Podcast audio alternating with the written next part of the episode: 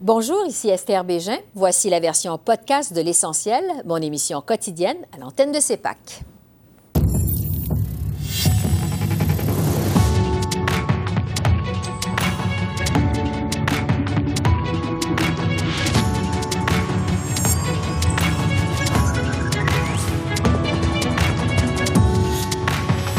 Ce soir, élection historique au Manitoba.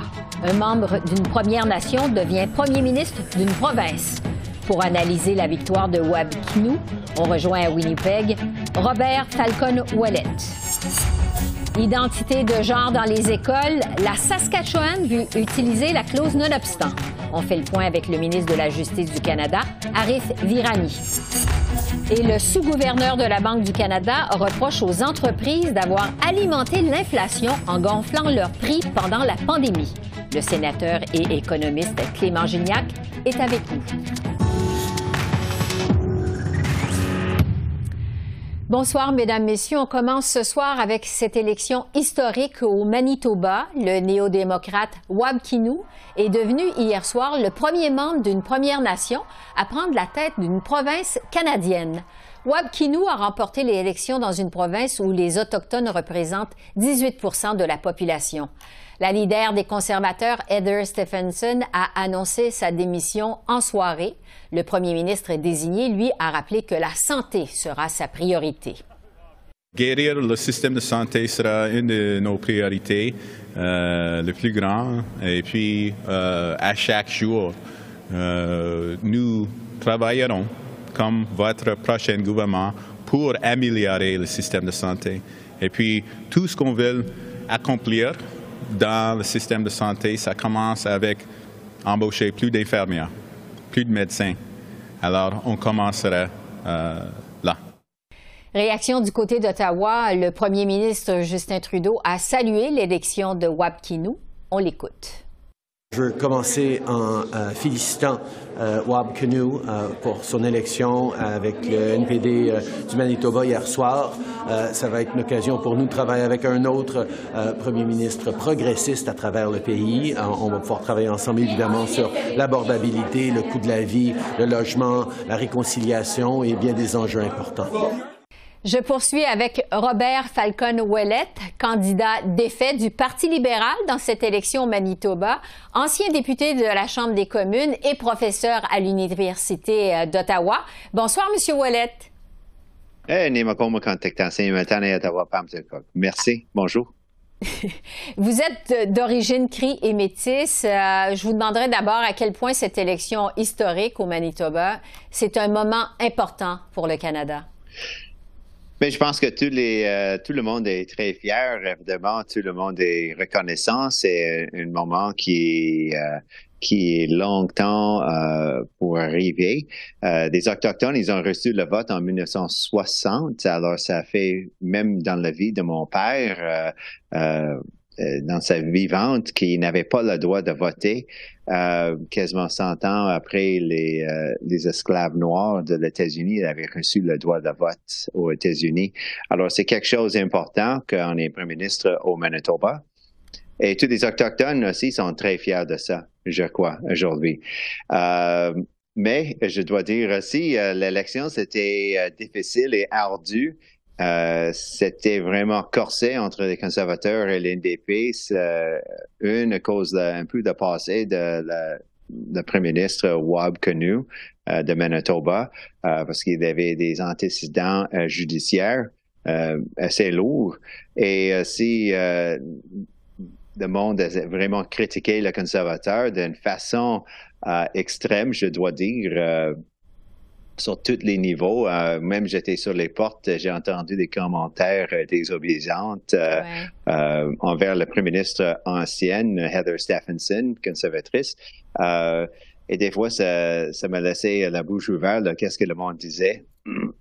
mais je dois dire, euh, même si l'élection s'est écorcée, le monde en sortait pour aller voter. Le vote conservateur est resté quand même stable euh, comparativement avec l'élection précédente. Euh, même, ils ont augmenté le niveau de, de monde qu'ils ont participé pour eux autres. Et les, les NDP ont augmenté énormément. Euh, et les libéraux, on, a descendu pas mal euh, dans, dans nos, nos, intentions de vote. Euh, sauf pour moi et quelques d'autres personnes, mais euh, c'était une soirée difficile pour les libéraux. Mais pour Wab Canoe, sur le long terme, ça va poser plein de problèmes euh, parce que dans quatre ans, il doit retourner pour aller voir les voteurs et on voit que les conservateurs, ils n'aiment pas de tout. ils, et ça va être vraiment corsé pendant les prochaines quatre années, euh, je pense. Ben, et justement. Ils vont retourner. Oui. Bon. En attendant, ça demeure une élection qui est historique au Manitoba. Oui. On peut penser que le premier ministre euh, Wab va devoir composer avec de grandes attentes de la part des Autochtones dans votre province. Quel va être son plus gros défi, selon vous? La recherche euh, des fouilles dans le dépotoir avec les femmes assassinées et disparues. Ça coûte mm-hmm. à peu près 184 millions de dollars. Ils ont besoin de l'aide du gouvernement fédéral. Euh, il a promis qu'il va faire. Les familles autochtones attendent qu'il va faire euh, et pas attendre longtemps. Il veut que ça commence euh, quasiment tout de suite. Euh, et s'il ne fait pas, ou il commence à dire euh, il déviait un petit peu de qu'est-ce qu'il a dit qu'il va faire. Il va avoir des grands problèmes avec les activistes. activistes. Alors, même si c'est un premier ministre autochtone, euh, eux autres, euh, quand tu dis quelque chose, ils te tiennent à ton parole. Alors, il va devrait rentrer ou trouver une façon de euh, remplir ses promesses et ses obligations qu'ils a faites. Ouais, pour... Euh, et ça coûte, et juste pour mettre ça en perspective, le coût pour le Manitoba, 184 millions de dollars. Imagine si c'était au Québec. C'est quasiment, euh, si comme le Québec euh, est obligé de dépenser un million de dollars euh, pour des fouilles dans un dépotoir. Alors, c'est un énorme coût pour notre société, notre province ici, euh, qui n'est pas mince et qui en doit s'endetter ou trouver les fonds de la fédérale pour le faire. Ouais. Euh, malgré tout, euh, le premier ministre désigné Kinew a mentionné son intention d'aller de l'avant avec ses fouilles. Euh, Monsieur Kinew a aussi beaucoup misé sur la santé pour convaincre les électeurs du Manitoba. À quel point la tâche, ça s'annonce difficile dans la province au niveau de la santé? Mais ça, oui, mais c'est énorme parce qu'il a annoncé qu'il va construire euh, trois, euh, quatre euh, nouvelles urgences à travers la ville et même dans les zones rurales. Le problème, c'est qu'on n'est pas de personnel. depuis 30 ans, les gouvernements conservateurs, c'est NDP, ici au Manitoba, ils ont coupé. Et maintenant, lui doit essayer de réparer les dégâts. Il fait des grosses promesses. moi, j'ai fait beaucoup de porte-à-porte. Et euh, le monde était vraiment, vraiment choqué avec le Parti conservateur euh, à les portes. Euh, alors, c'est pour ça qu'ils ont allé voter et c'était euh, le système de santé qui était sur les lèvres de plusieurs personnes euh, quand j'ai parlé avec. Et il y avait des histoires d'attendre euh, une urgence pendant 20 heures ou d'avoir un proche qui est décédé à cause des manques de suivi par le système médical parce que les médecins ou les infirmières et d'autres euh, personnels de, de première ligne sont pas là euh, ils sont euh, brûlés quasiment. Alors, il y a des gros, gros problèmes ici. Et euh, j'imagine c'est comme ça à travers le Canada, mais ici au Manitoba, on est, ça semble on a beaucoup, beaucoup de problèmes. On, on, comprend que les attentes sont très élevées en matière de santé au Manitoba en, terminant, euh, Monsieur Ouellette, euh, pour ce qui est de vous, justement, vous vous êtes présenté dans la circonscription de Windsor Park et Southdale pour les libéraux. Euh, est-ce que vous avez l'intention de continuer en politique, vous qui avez été député fédéral ici à Ottawa? Mais je suis prof à l'Université d'Ottawa, alors j'ai l'intention d'enseigner enseigner mes étudiants là-bas. Mais je dois dire, sur les lèvres aussi de plusieurs personnes, les nouveaux fédérales, j'ai entendu le mot Trudeau. Euh, et plusieurs disaient euh, j'aime pas Trudeau, je ne vote pas pour vous autres. Et même si j'ai expliqué nous sommes des partis provinciaux et c'est ça les partis fédéraux, ils comprenaient pas. Ou se semble pas vouloir comprendre. Ils étaient vraiment choqués. Et même si des questions sur des conservateurs au niveau fédéral et provincial se soulevaient, ils comprenaient qu'il y avait quand même, c'était un peu différent. Euh, alors, le Parti libéral va avoir des gros problèmes ici dans l'Ouest. Ça va être extrêmement difficile. Euh, moi, j'étais dans le comté de Dan Vandal, le ministre des Affaires du Nord, euh, ministre libéral ici au Manitoba. Et je dois dire euh, qu'on en perd le siège euh, à River Heights, qui était le château fort des libéraux mm-hmm. depuis deux décennies. ça annonce ça va être vraiment, vraiment corsé. Euh, et je ne sais pas qu'est-ce que les libéraux à Ottawa va faire, euh, mais ça semble être assez clair à moi quand j'étais sur les portes. Oui, donc vous avez senti ça en faisant votre porte-à-porte, que les libéraux fédéraux, finalement, ne vous ont pas aidé dans cette élection au Manitoba. Euh, Robert Falcon... En c'est le, chef. Oui, Robert Falcon-Ouellette, merci beaucoup. Merci de votre temps. Merci. Passez une belle soirée. Au revoir. À vous aussi. Merci. Au revoir. Du côté de la Saskatchewan, le premier ministre Scott Moe a l'intention d'utiliser la clause non-obstant de la Charte canadienne pour protéger une nouvelle règle qui entre en vigueur dans le système d'éducation de sa province. Selon cette règle, les enseignants doivent demander le consentement des parents des élèves transgenres de moins de 16 ans qui veulent utiliser un différent pronom à l'école. Ottawa, on le sait, euh, s'oppose à l'utilisation de non-obstant. J'en discute avec le ministre de la Justice, Arif Virani. Bonsoir, Monsieur le ministre. Bonsoir. Vous avez déjà réagi à cette volonté de la Saskatchewan. Euh, vous avez dit que violer les droits individuels, c'est pas une décision qui doit être prise à la légère.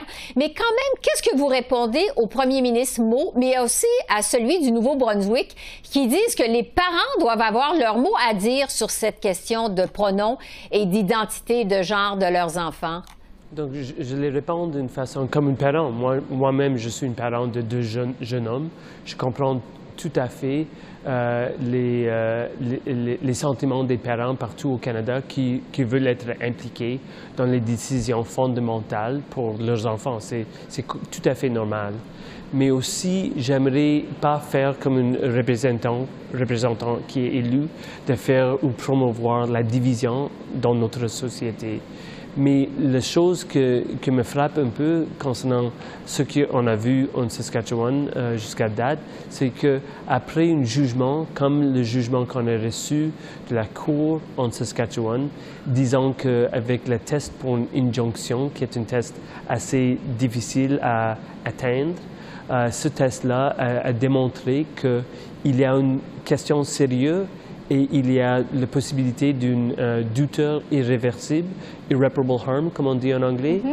Et c'est-à-dire que pour quelques-uns des jeunes enfants qui sont vraiment vulnérables, qui représentent une minorité dans une minorité déjà, pour quelques, quelques jeunes enfants comme ça, il y a une possibilité de douteur. Donc pour moi, ça me donne une pause. Je réfléchis qu'il faut poser, il faut réfléchir un peu plus.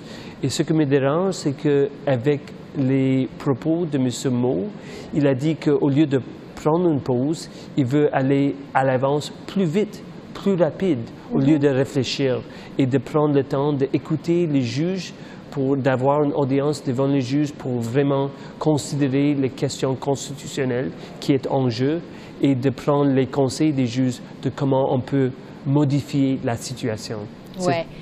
Euh, Monsieur Moe, en effet, semble déterminé à aller de l'avant. Le premier ministre, Monsieur Trudeau, a déjà dit dans le passé vouloir encadrer l'utilisation de la clause dérogatoire par les provinces. Mais est-ce que votre gouvernement, au fond, peut faire quelque chose pour empêcher ça? Parce qu'après tout, cette clause nonobstant, elle est enchâssée dans la Constitution canadienne, non? Elle est enchâssée dans la Constitution canadienne, c'est sûr, mais jusqu'à, euh, pour la plupart des, dernières décennies, ce n'est pas utilisé beaucoup de tout, mais aussi c'était une clause qui était utilisée à la fin, comme un dernier mot dans un dialogue entre le Parlement et les cours. Et c'est ça, ça reste toujours notre position comme gouvernement fédéral, comme un gouvernement sur Justin Trudeau, qu'on prend que cette clause-là est là pour, comme une option une dernière option, après qu'on a reçu les conseils des juges par un processus judiciaire après les jugements d'une cour. De l'utiliser d'une façon au début, c'est effectivement de, quitter le processus et de rendre le premier mot comme le final mot dans le dialogue qui n'a pas euh, eu l'opportunité à, à, finir effectivement. Et c'est ça qui nous inquiète beaucoup. Oui, et pour ça, est-ce que vous pourriez passer par la Cour suprême, par exemple? Avec, dans les situations comme telles, en termes pratiques, ce qu'on ce peut faire, c'est ce qu'on a déjà fait. Disons que moi et Monsieur le, Premier ministre, Monsieur Trudeau, ont déjà fait nos commentaires dans le, avec les, journalistes comme vous, par exemple. Aussi, on va suivre la situation de très près.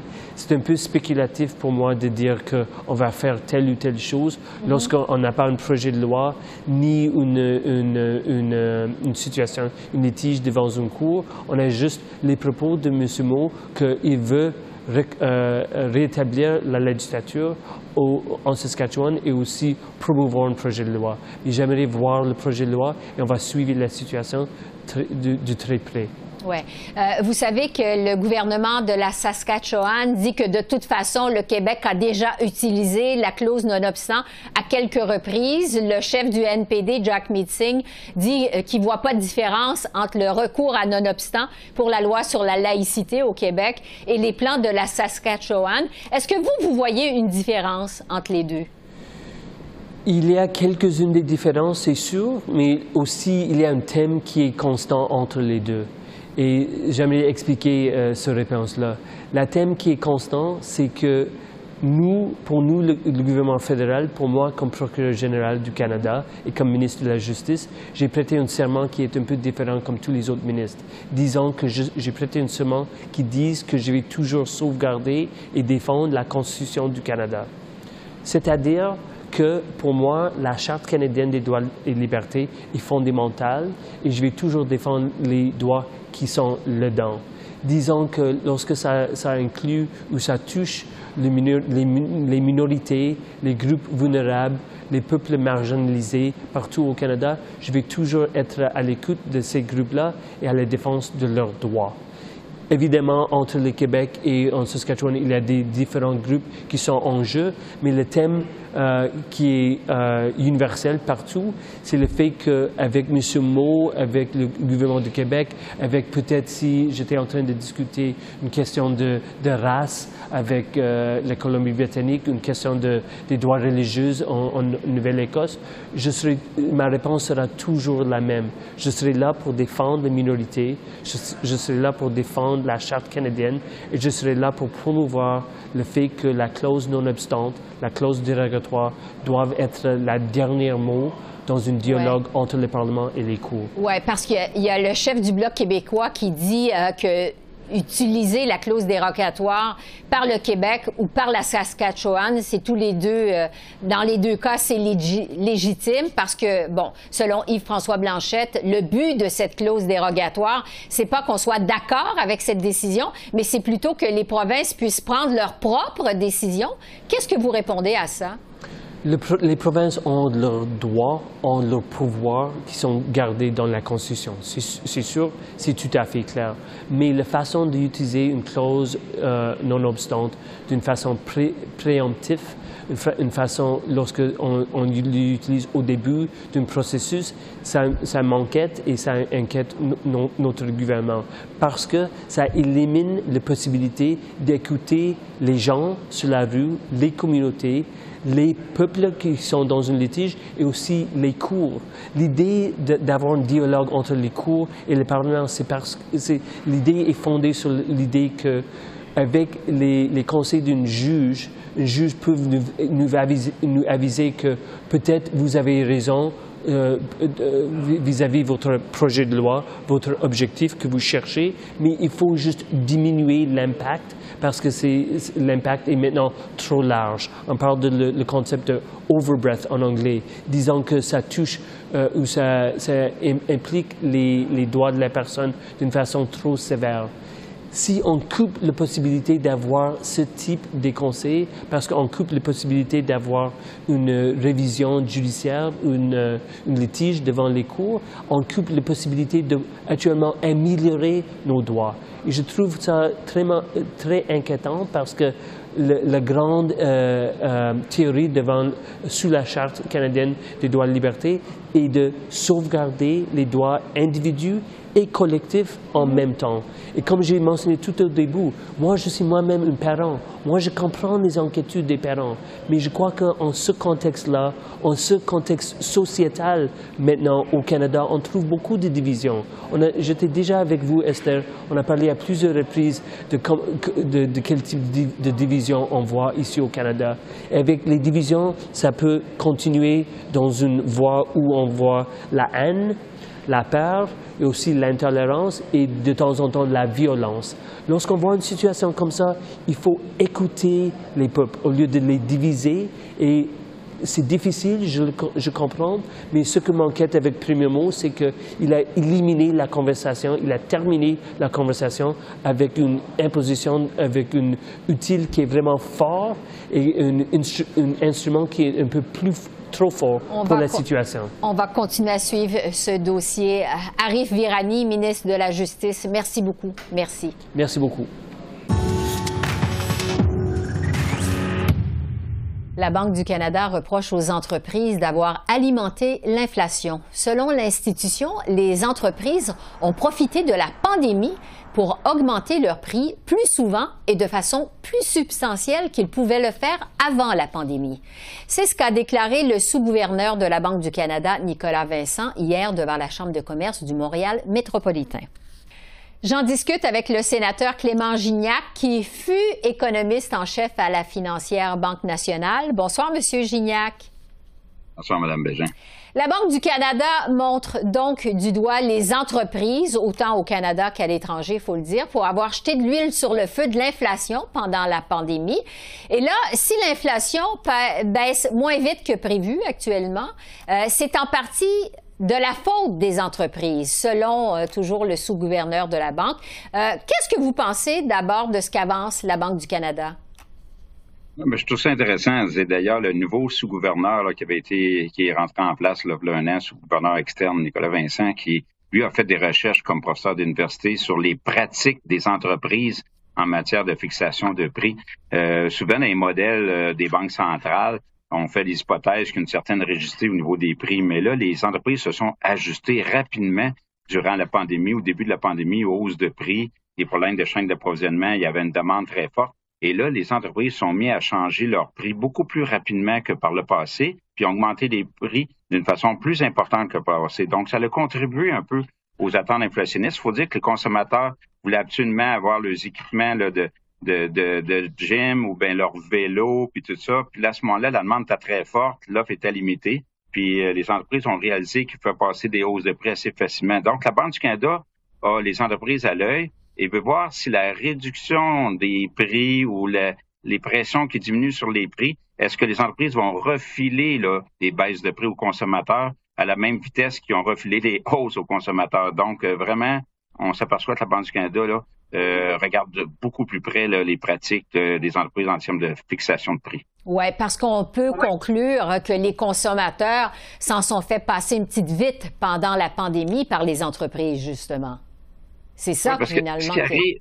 Oui, ben c'est ça. Ils disent pas, ils disent dans des mots plus feutrés, comme vous en doutez, Esther, mais dans le fond, on en conclut que c'est ça c'est que par le passé, avant qu'une entreprise augmente les prix à son, auprès de ses clients, ils vont y penser deux fois, regarder, voir euh, qu'est-ce que le concurrent fait, euh, qu'en est-il au niveau de nos coûts. Donc, il y avait un délai de transmission là, des hausses de coûts vers les consommateurs. Or, durant la pandémie, étant donné que les chaînes d'approvisionnement, il y avait une rupture, puis qu'il y avait une demande très forte, ils se sont mis à augmenter les prix plus rapidement. Donc, clairement, euh, il y a une modification du comportement des entreprises depuis le début de la pandémie, ce qu'on ne voyait pas par le passé. Euh, c'est rendu que dans les épiceries, on parle même d'affichage électronique qui fait en sorte qu'on ajuste beaucoup plus rapidement les hausses de prix que par le passé. Donc ça, c'est nouveau. Et là, si vous attendez à ce que votre fournisseur euh, augmente les prix, euh, puis que vous n'êtes pas surpris qu'il augmente les prix, ben vous aussi, vous refilez la hausse euh, des coûts et des prix aux consommateurs. Puis là, ça commence à développer une spirale inflationniste. Et ça, ça serait ce qu'on a vécu dans les années 70. On ne veut pas répéter cette psychologie de spirale inflationniste. Donc, on surveille très attentivement euh, le comportement des entreprises et leurs marges bénéficiaires. Pour l'instant, au niveau des marges bénéficiaires, ça dépend des secteurs. Euh, mais clairement, on a à l'œil euh, le comportement des entreprises. Oui, parce que, bon, vous dites on surveille euh, le comportement des entreprises, mais la question qu'on se pose, c'est si on peut les empêcher d'agir de la sorte.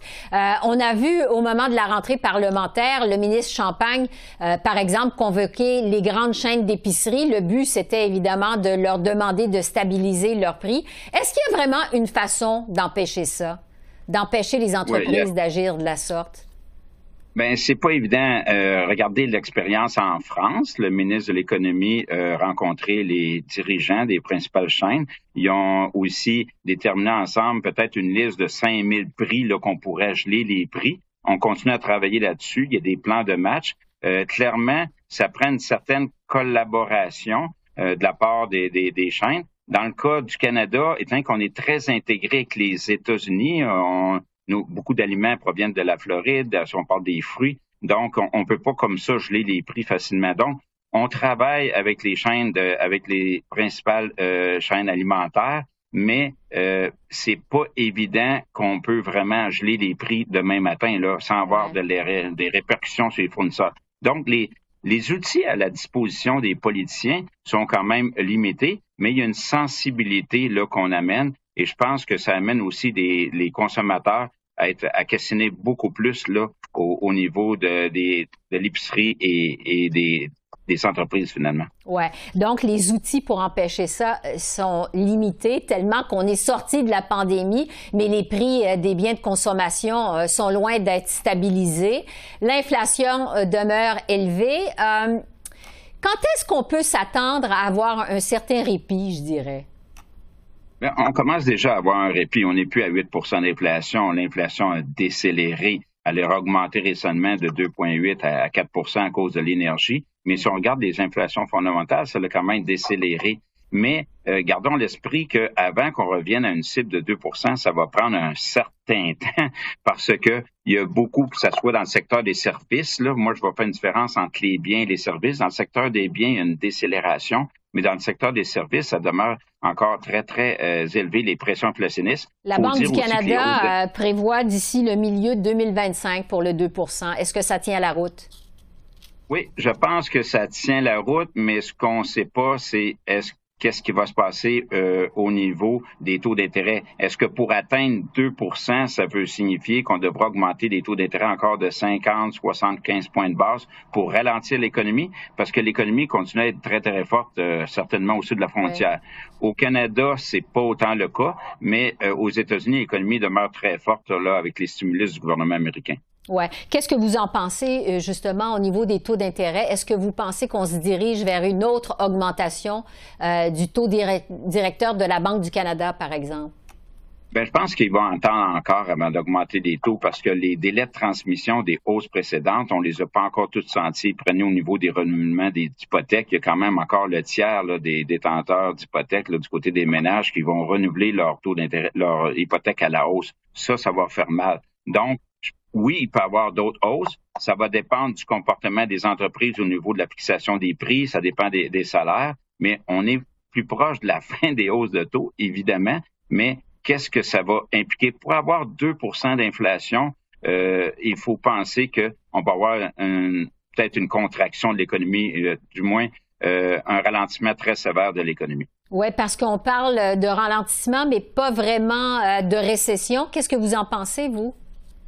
Ben, c'est sûr que le mot récession, ça fait peur aux gens, puis je me donnerais une petite gêne avant d'utiliser le mot récession parce que souvent c'est synonyme d'un taux de chômage qui augmente de 3-4% puis de beaucoup de difficultés économiques. Mais une contraction de l'économie, c'est-à-dire un recul modéré de l'activité économique, je ne serais pas surpris. Euh, au niveau du taux de chômage, ça ne veut pas dire qu'il va augmenter significativement. Pourquoi, Esther? C'est qu'il y a encore beaucoup de postes vacants par chômeur qu'on recense. Donc, dans ce sens-là, ce serait une, contraction assez inhabituelle, c'est-à-dire sans une poussée importante du taux de chômage. Et ça, ça va aider à l'inflation. Parce que si on arrive puis on a une demande qui est moins forte de la part du consommateur, Là, à ce moment-là, les entreprises vont être beaucoup plus réticentes à augmenter les prix, puis on pourrait avoir un retour vers la cible de 2 Sénateur Clément Gignac, qui est également économiste, merci de vos lumières. Merci beaucoup. Merci. Alors voilà, c'est comme ça qu'on a vu l'essentiel de l'actualité de ce mercredi 4 octobre sur la colline du Parlement à Ottawa. Esther Bégin qui vous remercie d'être à l'antenne de CEPAC, la chaîne d'affaires publiques par câble. Je vous souhaite une excellente fin de soirée et je vous dis à demain. Au revoir.